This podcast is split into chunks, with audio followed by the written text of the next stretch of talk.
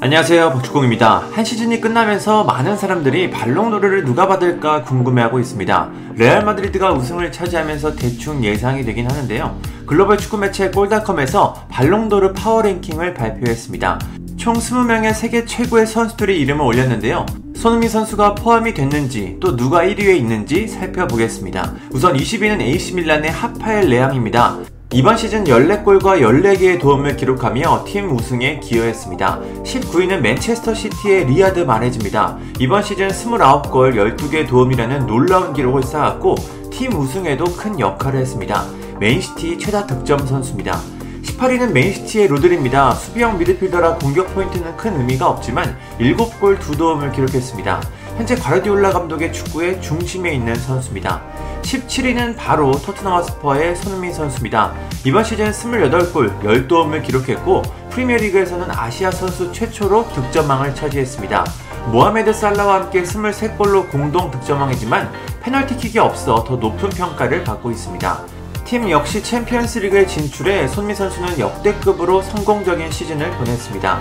16위는 리버풀의 반다이크입니다. 4골 2도움을 기록한 그는 32번이나 무실점 경기를 이끌었습니다. 또 FA컵과 카라바오컵에서 우승을 차지하며 domestic double을 달성했습니다.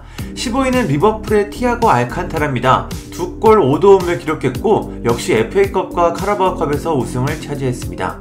14위는 리버풀의 루이스 디아스입니다. 겨울 이적 시장에 합류한 신입생이지만 23골과 10개의 도움이라는 무시무시한 공격 포인트를 쌓았습니다. 다음 시즌이 더 기대가 되는 선수입니다.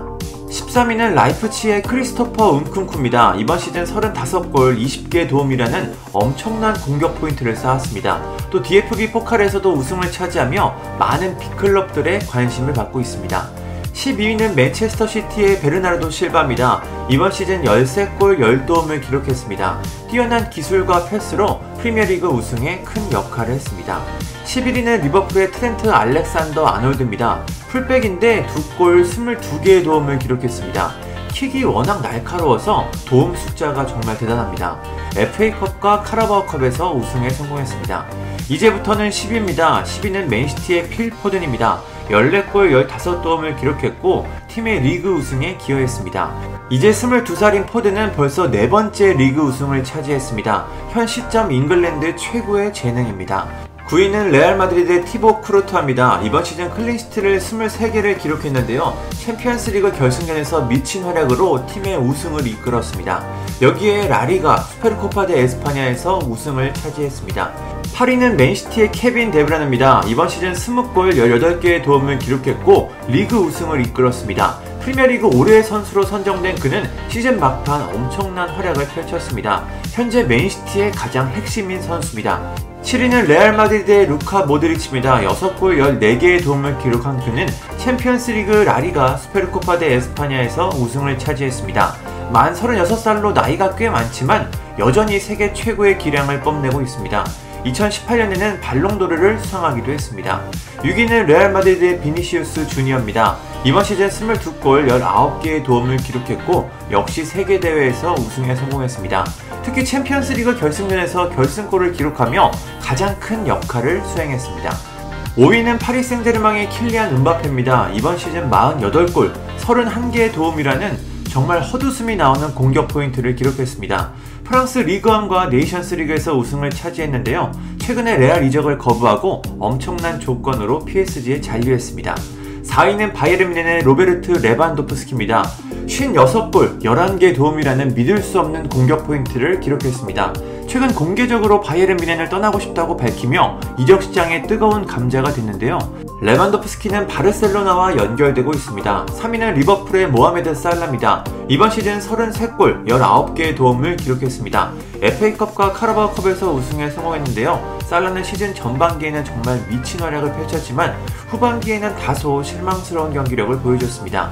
그래도 엄청난 시즌을 보낸 건 분명합니다. 2위는 리버풀의 사디오 마네입니다. 29골과 5개의 도움을 기록했는데요. 마네는 FA컵과 카라바오컵에서 우승을 차지했고 아프리카 네이션스컵에서도 우승에 성공했습니다. 최근 리버풀을 떠나겠다는 기사들이 쏟아졌고 바이에른 미넨과 연결되고 있습니다. 마지막 1위는 역시 카린 벤제마입니다.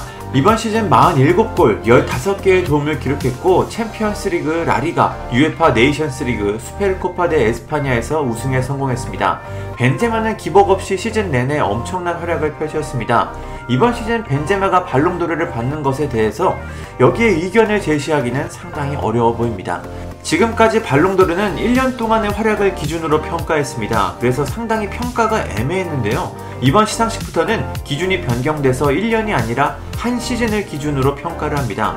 그래서 카타르 월드컵 활약은 포함되지가 않습니다. 2022 발롱도르 시상식은 현지 시간으로 10월 17일에 열릴 예정입니다.